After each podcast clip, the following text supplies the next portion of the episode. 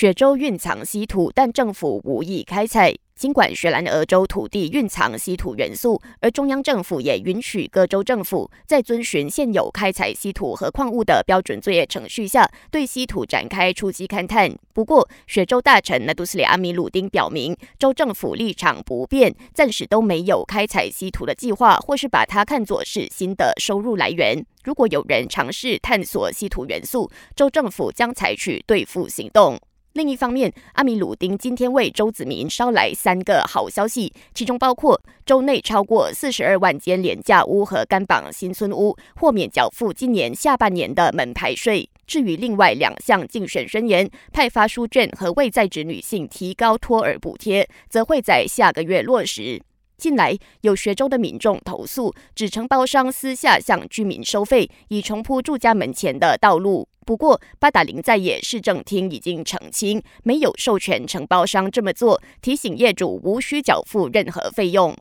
日本启动核污水排海计划后，引发多个国家，包括我国，对日本海产食品安全的担忧。农业及粮食安全部长南杜斯里莫哈默沙布表示，尽管我国政府目前把日本的水产列为第四级最关注级别，但经过辐射检测，确认来自日本的任何鱼类都可以安全食用。同时强调，政府不会禁止日本农产品和水产的进口。感谢收听，我是子琪。